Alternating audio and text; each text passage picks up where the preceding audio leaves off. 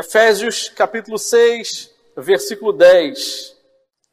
Nessa última perícope desse uh, livro, que tem um, um sentido mais específico de ensinamento, as outras próximas são saudações e bênçãos, que também tem ensinamentos.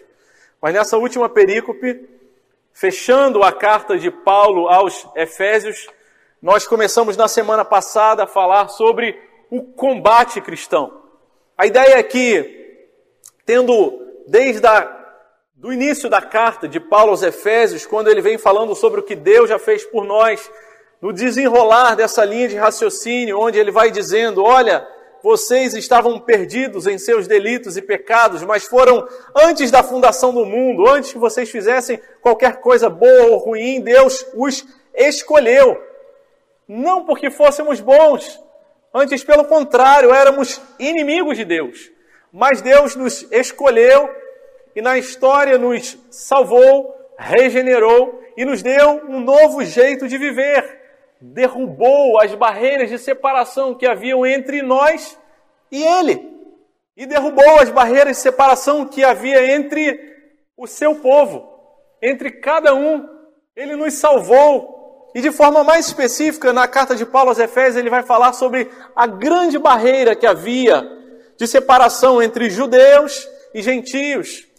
E tendo sido rasgado o véu, também a barreira foi derrubada. Isso significa dizer, é possível viver como crente, com barreiras derrubadas, com relacionamentos significativos, relevantes, profundos, sinceros, que às vezes vão gerar dificuldade, sofrimento, é verdade mas que vão nos lapidar, vão podar as nossas arestas e vão nos, pela graça de Deus, nos tornar em um só corpo, para a glória dele, na operação do Espírito Santo.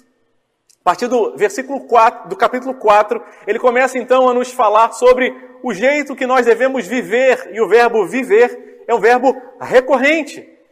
Vivam de acordo com a vocação ao qual vocês foram chamados, não vivam mais como gentios, Vivam para agradar ao Senhor, não na força de vocês, mas deixando ser enchidos pelo Espírito Santo de Deus, revestidos com a nova natureza e deixando para trás a velha natureza.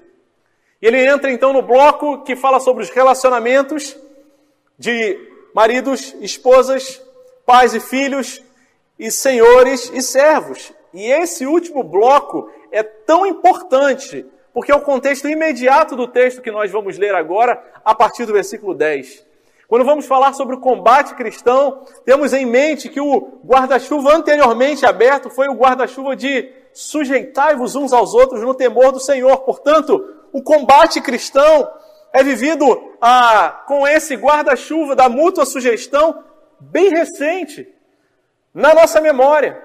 Mas agora ele abre outro guarda-chuva próximo a esse, quando ele diz: Quanto ao mais, versículo 10, sejam fortalecidos no Senhor e na força do seu poder. Ele está finalizando a carta dizendo, finalmente, outras versões, ao invés de trazer a expressão quanto ao mais, a NVI e a nova tradução da linguagem de hoje trazem a palavra finalmente, concluindo essa linha de raciocínio, eu digo para vocês, sejam fortalecidos no Senhor, porque é no Senhor, com a força que Ele dá, é que nós temos a possibilidade, a competência, a energia e a habilidade necessária para vivermos esses relacionamentos e para lidarmos com os combates. E a expressão e o universo semântico usado aqui é de uma guerra. É o um meio militar, onde todos nós precisamos ter a consciência de que, quer queiramos, quer tenhamos consciência ou não tenhamos consciência, nós todos estamos envolvidos neste combate, nesta batalha. Alguns atentos, alguns alertas, outros descansados, como se vivêssemos num parque de diversão ou num resort. Não, não é esse o chamado de Deus. Aos crentes é dada a vocação, o chamado, o alistamento para um combate não feito na nossa própria força, mas na força e no poder do Senhor. E ele diz, versículo 11: Vistam-se com toda a armadura de Deus para poderem ficar firmes contra as ciladas do diabo. Versículo 12: Porque a nossa luta não é contra o sangue e a carne, mas contra os principados e as potestades, contra os dominadores deste mundo tenebroso, contra as forças espirituais do mal nas regiões celestiais. Por isso, peguem toda a armadura de Deus, para que vocês possam resistir no dia mal e depois de terem vencido tudo, permanecer inabaláveis. Amém. Na semana passada nós já pensamos e refletimos, expusemos o versículo 10 e 11, e hoje nós vamos pensar a partir do versículo 12. Nós estamos pensando sobre o combate cristão e essa é a segunda parte dessa mensagem. E nessa segunda parte, o primeiro ponto é: o combate cristão precisa ser vivido com a correta compreensão, em primeiro lugar, sobre o que não é o nosso alvo. A palavra de Deus diz no versículo 12: porque a nossa luta não é contra o sangue e a carne. A nossa luta não é contra o sangue e a carne. E a última expressão no versículo 11, ele diz: para vocês ficarem firmes contra as ciladas do diabo. O que a palavra de Deus está dizendo é: Satanás, o diabo, o adversário, ele traz ciladas para o povo. E a palavra usada como cilada é caminho alternativo, meta-odeia. É um caminho que ah, parece um bom caminho, parece um caminho justo, razoável, que faz sentido. E essa é a cilada de Satanás que tenta apresentar para a gente uma forma, um jeitinho da gente fazer que não é o jeito de Deus, mas parece com o jeito de Deus. Uma armadilha, ela não é a montada de uma forma a ficar exposta para que a presa, o animal, venha ali e se desvie. Não. A armadilha, ela é camuflada, escondida, se mistura. Ela parece com o natural, parece ser boa. E as ciladas de Satanás são essas armadilhas. E é por isso que o próximo versículo 12, ele vai falar: a nossa luta não é contra sangue e carne. Então, se na nossa luta, na nossa caminhada, no nosso combate cristão, a nossa artilharia tem sido dirigida para sangue e carne. Nós estamos dirigindo o nosso alvo, os nossos recursos, para o lugar errado. Nós precisamos ter a correta compreensão primeiro sobre o que não é o nosso alvo. Porque se estivermos colocando a nossa energia naquilo que não é o nosso alvo, fatalmente, numa batalha, nós fracassaremos. Porque a gente está gastando aquilo que a gente deveria gastar no lugar errado. Precisamos ter a correta compreensão. E atentem, cada uma das palavras divinamente inspirada tem intenção do Senhor. E ele diz, não a minha luta, mas ele diz a nossa luta. É uma luta coletiva, de um corpo, de um exército. É a minha e a sua. Eu preciso de você. Cada um de nós precisa um do outro para a gente lutar junto essa luta que é nossa. Isso significa dizer que se eu estiver enfraquecendo, se eu estiver ah, direcionando a minha artilharia para o lugar errado, eu preciso dos irmãos falar, pastor, não é esse o lugar. Calibra direito, ajeita. E nós precisamos uns dos outros para nos exortarmos, nos aconselharmos e falar, ei, acorda. A nossa luta não é contra sangue e carne, é a nossa luta. E aqui a palavra luta, embora ele tenha começado com um contexto militar, falando sobre armadura e ficar firme, a palavra aqui ela dá a ideia da luta corpo a corpo. Algumas versões em inglês traduzem essa palavra luta como wrestling, que é a mesma palavra do wrestling, da luta livre. A ideia é que há um combate corpo a corpo. Há uma ideia de que cada um de nós tem um, um raio ao nosso redor de abrangência, onde a sua luta será realizada. Então a ideia é de que, assim, estratégias, assim, comandos, organizações, mas a nós é dada a responsabilidade dessa luta corpo a corpo, no dia a dia, nos desafios que nós temos a cada manhã diante de nós. É uma luta que cada um tem uma responsabilidade, mas lutamos juntos. E ele diz: essa luta não é contra sangue e nem contra a carne. E aqui o sentido de sangue e carne é o sentido de a nossa luta não é contra os outros seres humanos. O nosso irmão não é o nosso inimigo. O nosso inimigo não é o nosso irmão. E se o nosso coração, a nossa energia tem sido dirigido para o outro, tanto para os nossos irmãos, quanto para aqueles que não são crentes, mas que também, também são sangue e carne, e a gente tem guardado rancor, mágoa, raiva de outro ser humano, nós estamos atirando no lugar errado. Meus irmãos, no ano de 2022 e até hoje, tem tanta gente que fala, eu sequer falo o nome desse político, porque ele está colocando coração e artilharia em uma pessoa. O alvo dele está no lugar errado. A nossa luta não é contra sangue e carne. E se o nosso coração, a nossa mente continua guardando isso, alimentando isso, fazendo render a nossa luta contra os outros, se a gente não libera, se a gente não perdoa, se a gente não tem em mente e coloca em prática o perdão de Deus para com a nossa vida, nós estamos dirigindo a nossa luta contra sangue e carne.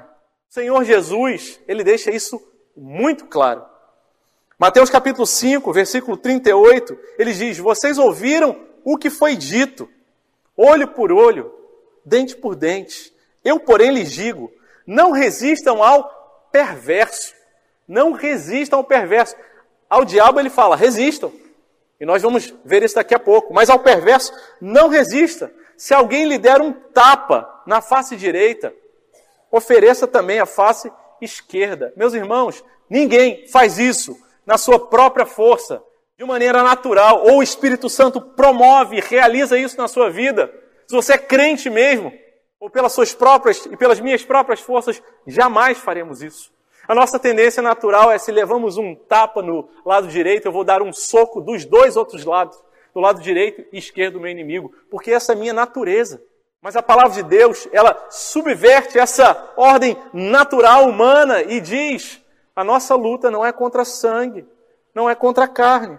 E Jesus segue dizendo: se alguém quer processar você e tirar-lhe a túnica, deixe que leve também a capa.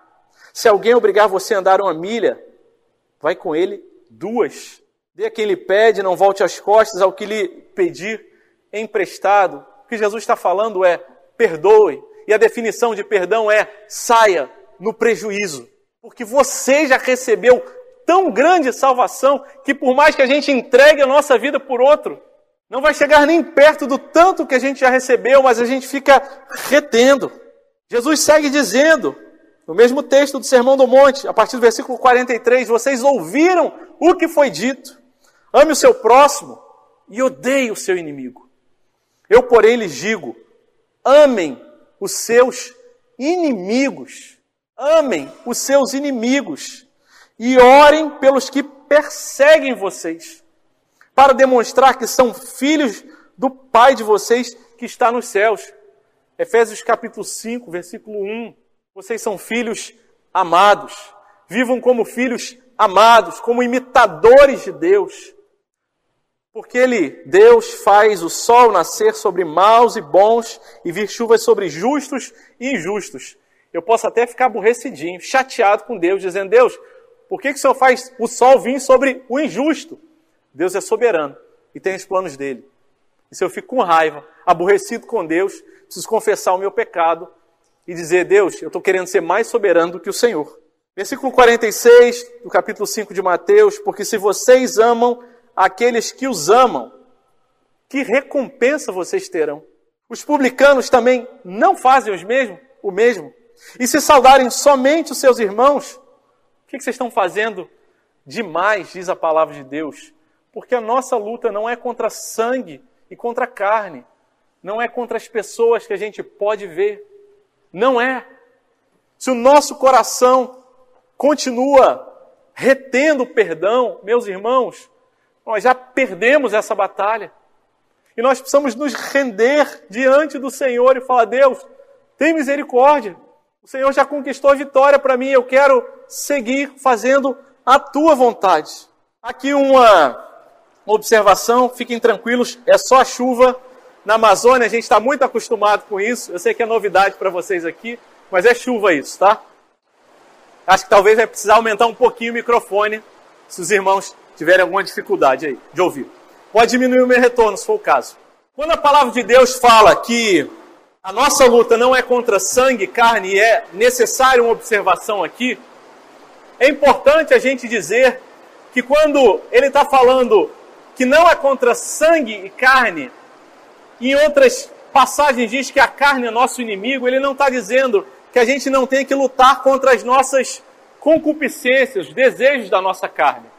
Não, nós temos que lutar, nós temos que colocar diante do Senhor, nós temos que pedir: Senhor, eu não quero reprimir essas coisas, os meus desejos, eu não quero fazer na minha própria força, mas não se trata de reprimir, mas se trata de redimir a minha carne e colocar isso diante do Senhor.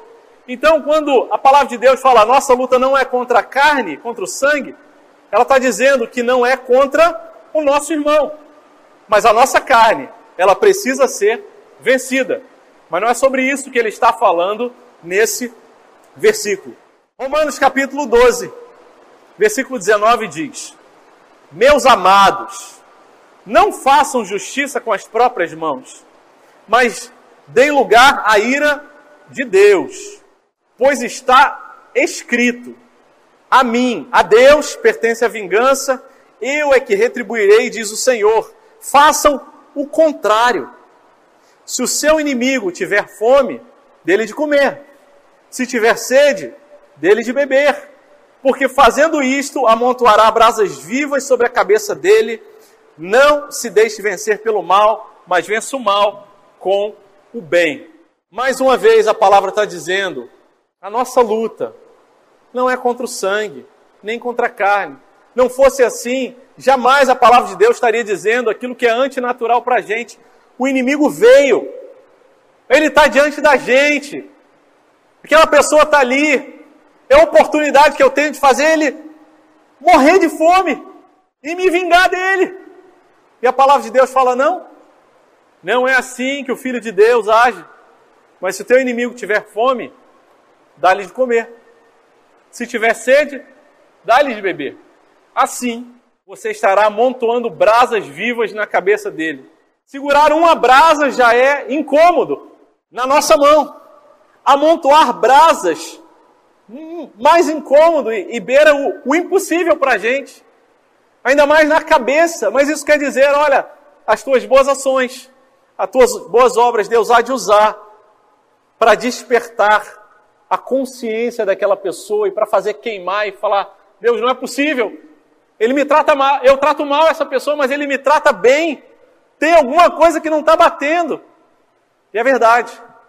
O Evangelho é esse reino de ponta cabeça, onde os filhos de Deus tratam bem e não mal aqueles que nos tratam mal. Porque a nossa luta não é contra sangue e carne.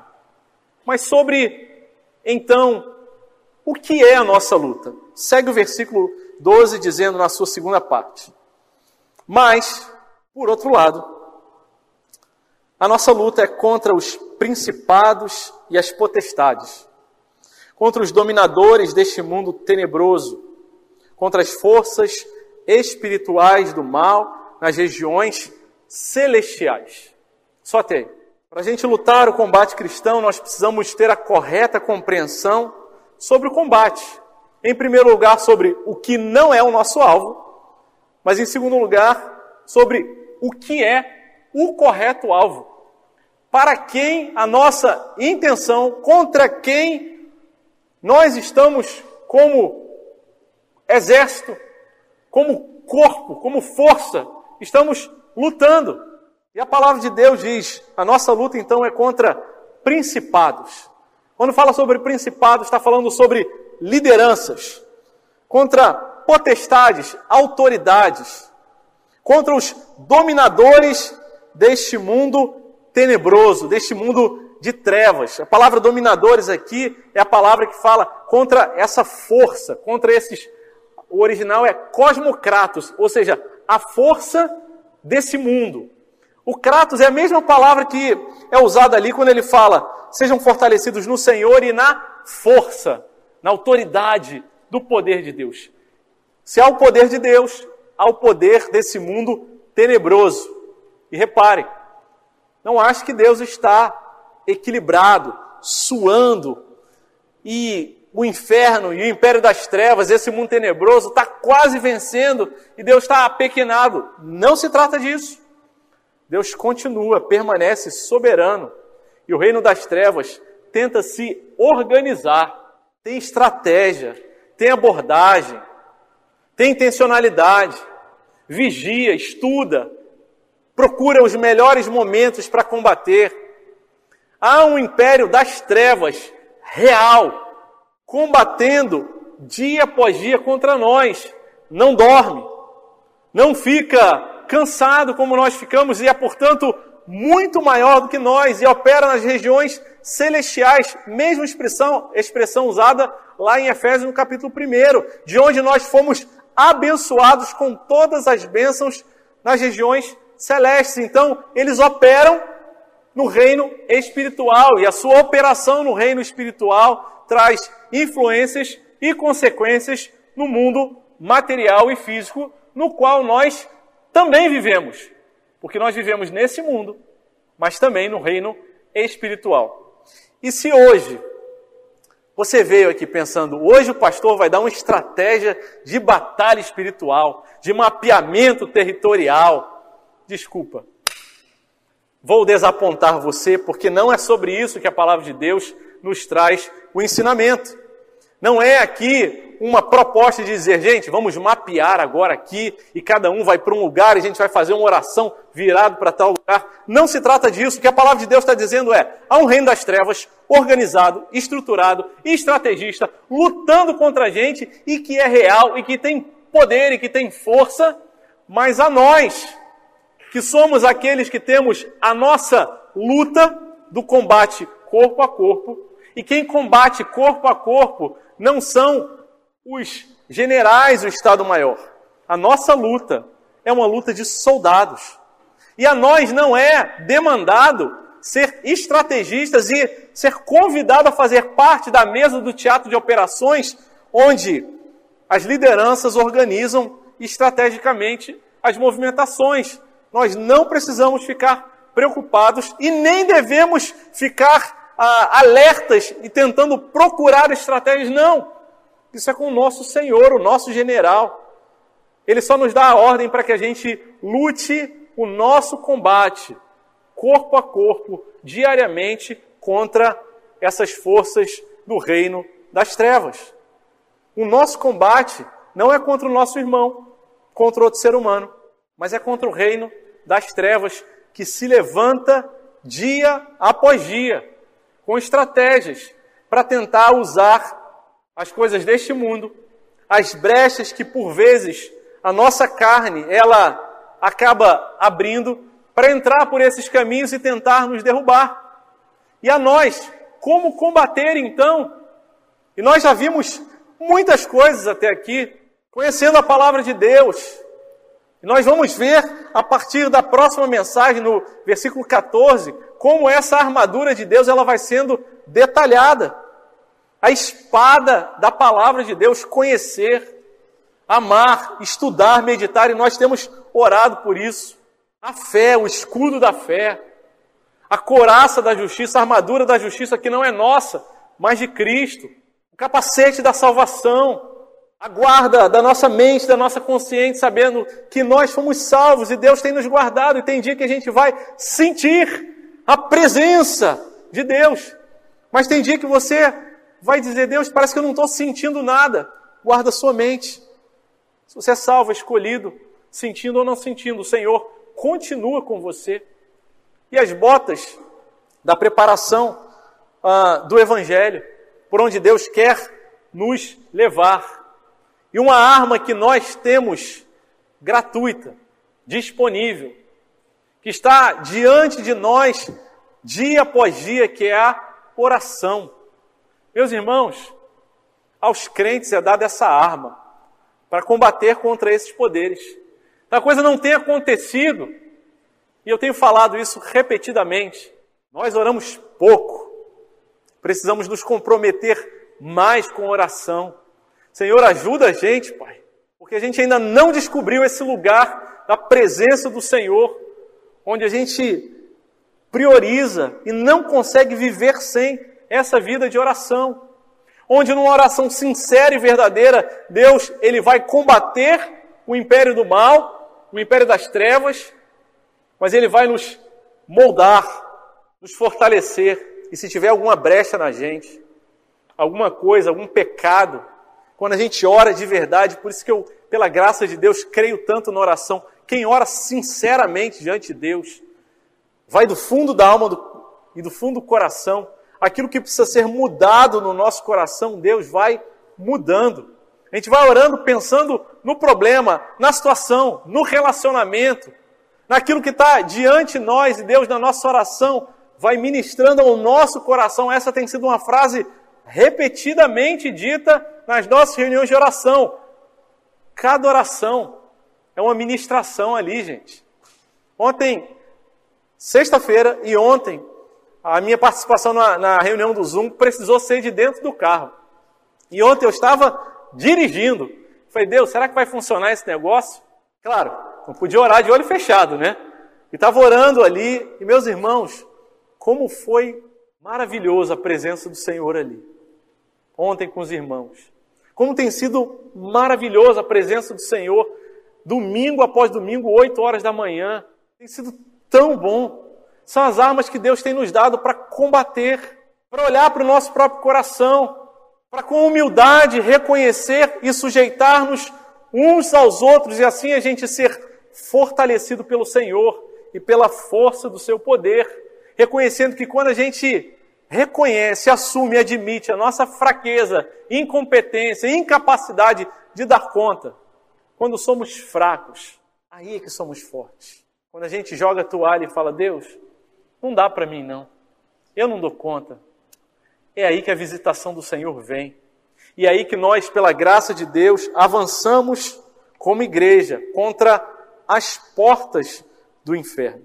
Versículo 13 conclui essa ideia dizendo: Por isso, peguem toda a armadura de Deus, para que possam resistir no dia mau. E depois de terem vencido tudo, permanecer inabaláveis. Repararam como o apóstolo Paulo, ele traz a mesma expressão duas vezes? Praticamente a mesma expressão quando ele diz, versículo 11: Vistam-se com toda a armadura de Deus para ficar firmes. Versículo 3: Peguem toda a armadura de Deus para que vocês possam resistir. Ele traz a mesma expressão no começo e no final da ideia. O apóstolo Paulo estava preso, ali regularmente visitado por soldados romanos que possivelmente tinham a sua armadura ali vestida, que era composta de duas partes, uma parte na frente e uma parte de trás, e que era presa pela lateral. E se intencionalmente, conscientemente ou não, mas parece que quando ele repete essa ideia da armadura, parece que ele está dizendo: essa armadura protege você pela frente, por trás e de forma completa na sua vida. Por isso, peguem toda a armadura de Deus. E se lá em cima ele falou vistam, aqui ele usa outro verbo dizendo equipem-se, coloquem essa armadura, estejam protegidos, fiquem atentos, orem todo o tempo, busquem a vontade do Senhor, tenham uma vida sustentada e protegida por Ele, uma vida de comunhão, uma vida onde a gente caminha junto, onde o Senhor vai forjando a nossa armadura, que serve para mim, mas não serve para você. Como quando Davi recebeu ali a armadura de Saul, registrado lá no primeiro livro de Samuel, e não deu certo para ele. E não era para dar mesmo. Mas Deus tem uma armadura para mim e uma armadura para você, das nossas histórias, dos nossos sofrimentos, das nossas oportunidades. Ele diz: peguem toda a armadura de Deus. Tenham consciência daquilo que Deus tem feito para você. E o terceiro e último ponto é: o combate cristão precisa ser vivido com a correta preparação para esse combate, porque isso nos dará condições de resistir no dia mal. A armadura deve ser colocada antes que o combate comece, antes que o dia mal se levante, antes que a noite venha. Nós precisamos estar preparados e, pela graça de Deus, por aquilo que Jesus já fez por nós, nós podemos e devemos viver nesse estado de alerta, descansados no poder, fortalecidos na força do Senhor, mas preparados para o dia mau. Meus irmãos, nós sabemos, aqueles que pela graça de Deus o Senhor tem nos dado a alegria e o privilégio de ter uma vida devocional regular, daquele dia que, por um relógio que não tocou, por alguma coisa imprevista que aconteceu, você perdeu o horário e você não conseguiu dedicar aquele tempo de oração, de devocional, de solitude, de aquietar a alma na presença do Senhor ali no começo do dia. É claro, tem gente que prefere fazer isso à noite, mas quem faz de manhã e por algum motivo não consegue fazer, o dia não roda da mesma, da mesma maneira. Parece que está faltando alguma coisa, e numa certa medida parece que você saiu sem armadura naquele dia. E você não sabe se aquele vai ser o dia mau. Você não sabe se as más notícias chegarão. Se aquele dia em que nós não oramos, não dedicamos tempo para ler a palavra de Deus, Deus é bondoso, misericordioso.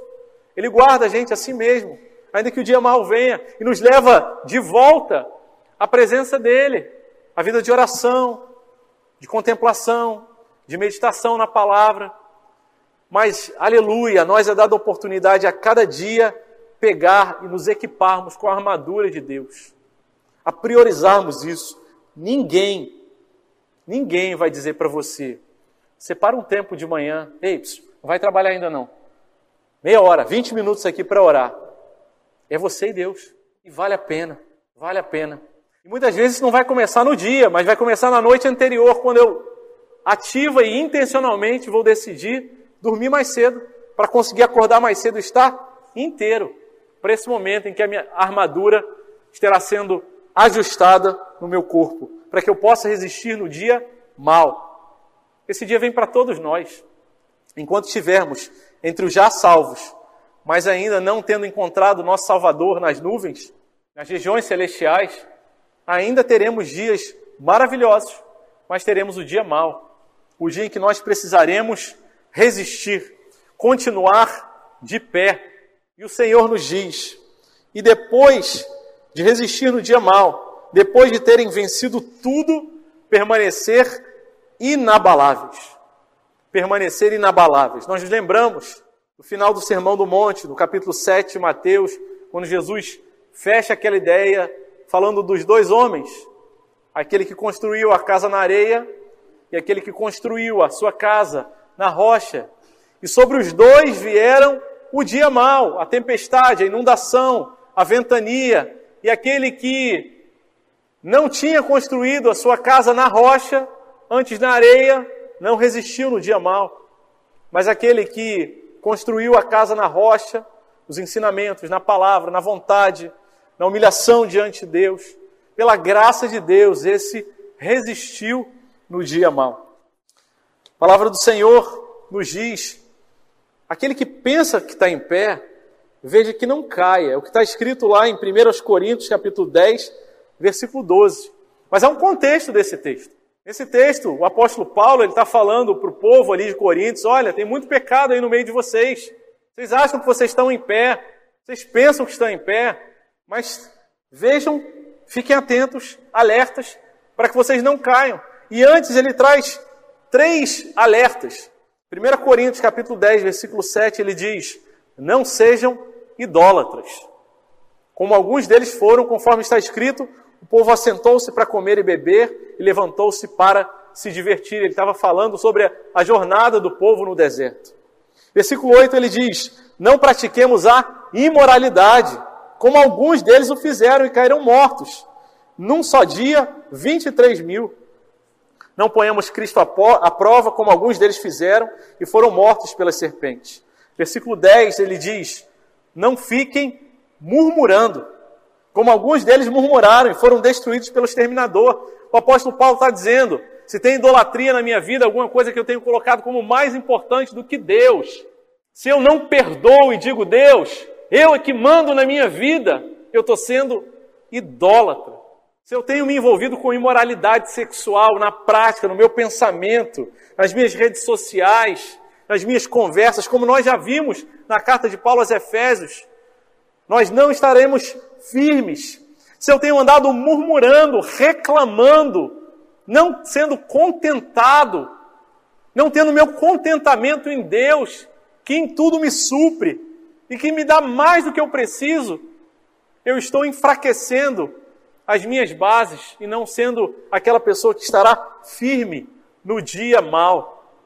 Por isso, aquele que pensa que está em pé, examina a sua vida, examina o seu coração. Tem alguma coisa na sua armadura, na sua vida, que está faltando? Que Deus nos dê graça. E a última parte do versículo diz: depois de terem vencido tudo, permanecer inabalável. E aqui a nossa tradução ela perde um pouquinho do sentido, porque o sentido aqui é depois de terem vencido tudo, parece que é, bem, já resolvemos todos os problemas, vencemos tudo e não tem mais nada que eu precise combater, não. São muitas batalhas, mas há uma grande guerra. A ideia de ter vencido tudo é, depois de ter sido completado tudo aquilo que Deus definiu para que você aprendesse nessa tribulação. Isso significa dizer que às vezes a gente vai sair no prejuízo. Significa dizer que às vezes a cura não vai vir. A nossa vitória às vezes parece um revés, parece alguma injustiça, um prejuízo, uma perda. Mas ele diz: depois de vocês terem completado tudo o que eu planejei para vocês, assim como Deus fez com o servo Jó dele, depois que Jó tinha perdido todas as coisas, a esposa tinha falado para ele amaldiçoar a Deus, os, os amigos tinham acusado ele, dizendo que tinha pecado na vida dele. E aí, no momento de insanidade, ele tenta questionar a Deus, e Deus escuta pacientemente. E no final da, do relato de Jó, Deus chama Jó e fala: Jó, onde é que você estava? Jó, quem é você? Jó, presta atenção. Você acha que você pode avaliar a sua vida e definir o que, que vai acontecer com você? Você acha que só coisas boas vão acontecer? Que eu só tenho domínio? Que eu só exerço a minha força e o meu poder só no dia que as coisas estão saindo do jeito como você planejou? E que eu me esqueci de você no dia que você perdeu a sua família, os seus bens, a sua saúde? Não, Jó. Eu continuo soberano sobre a sua vida. E nesse momento, quando Jó cai em si, ele diz: É verdade. Antes eu conhecia Deus só de ouvir falar, mas agora eu venci tudo. Completou-se na minha vida aquilo que Deus havia proposto e que durante muito tempo eu fui ignorante. Resmunguei, meu coração ficou angustiado e amargurado, mas agora eu venci tudo. Eu posso dizer, eu conhecia Deus só de ouvir falar, mas agora, Senhor, os meus olhos te veem.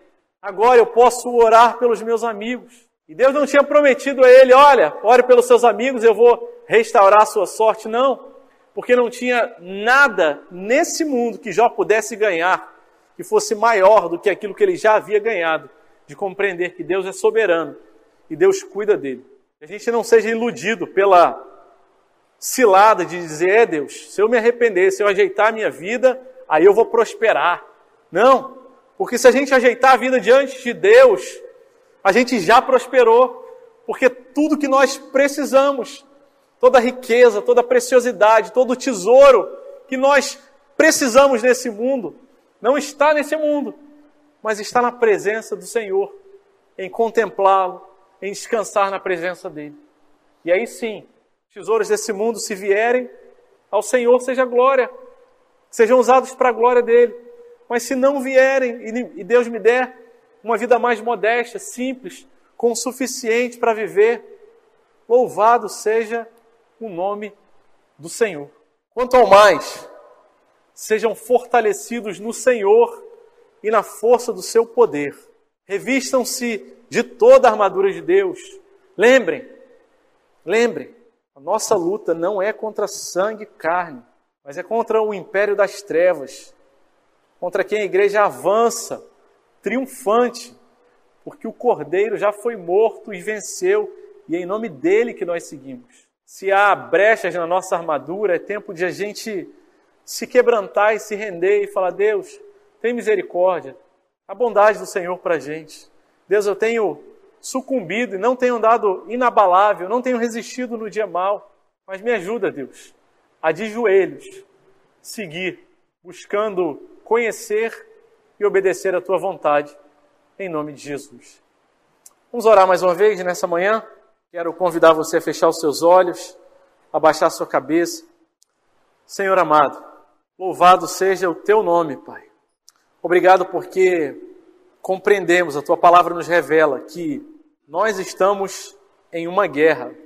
Somos soldados nessa luta do dia a dia, Pai. Senhor, mas essa guerra às vezes parece um imenso mar em que a gente não dá conta de continuar nadando, não dá conta de ser sustentado, mas nós queremos nos fortalecer no Senhor, porque de fato, o reino do mal, o império das trevas, ele é muito maior do que nós, mas ele nem se compara com o teu poder. Por isso nós podemos nos fortalecer no Senhor.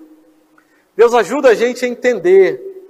E se hoje alguém aqui entrou com o coração pesado, se alguém precisa perdoar, liberar, sair daqui leve, visitado pelo Teu Espírito Santo, Deus, traz quebrantamento para nossa alma, Deus. Senhor, a gente não consegue fazer isso na nossa própria força. Por isso a gente entende que a tua palavra diz que a gente deve ser fortalecido no Senhor. Senhor, tem misericórdia, Pai, porque por causa das brechas, muitas vezes o inferno tem prevalecido, vencido em batalhas do nosso dia a dia. Mas hoje não, Senhor. Hoje nem a nossa carne, nem o mundo, nem o diabo há de vencer. Antes nós queremos nos render aos teus pés e dizer: é o Senhor quem é soberano. Fica com a gente nessa manhã. Senhor, ajuda a gente a completar e a vencer tudo que precisa ser vencido, a completar aquilo que o Senhor propôs para a gente, Pai. Senhor, se a gente chorou até hoje por causa de uma perda, por causa de uma dor, nós não queremos mais reprimir, mas Espírito Santo vem redimir e sarar a nossa alma, o nosso coração, Deus. Senhor, nós queremos estar prontos ao soar das trombetas, ao Senhor nos convocar para essa batalha nas lutas do dia a dia, Deus. Nossa vida está diante do Senhor e em Ti nós queremos descansar. Fica conosco, Deus. Ajuda-nos, Senhor, a permanecermos firmes em Ti e permanecermos inabaláveis. Em nome de Jesus. Amém. Amém.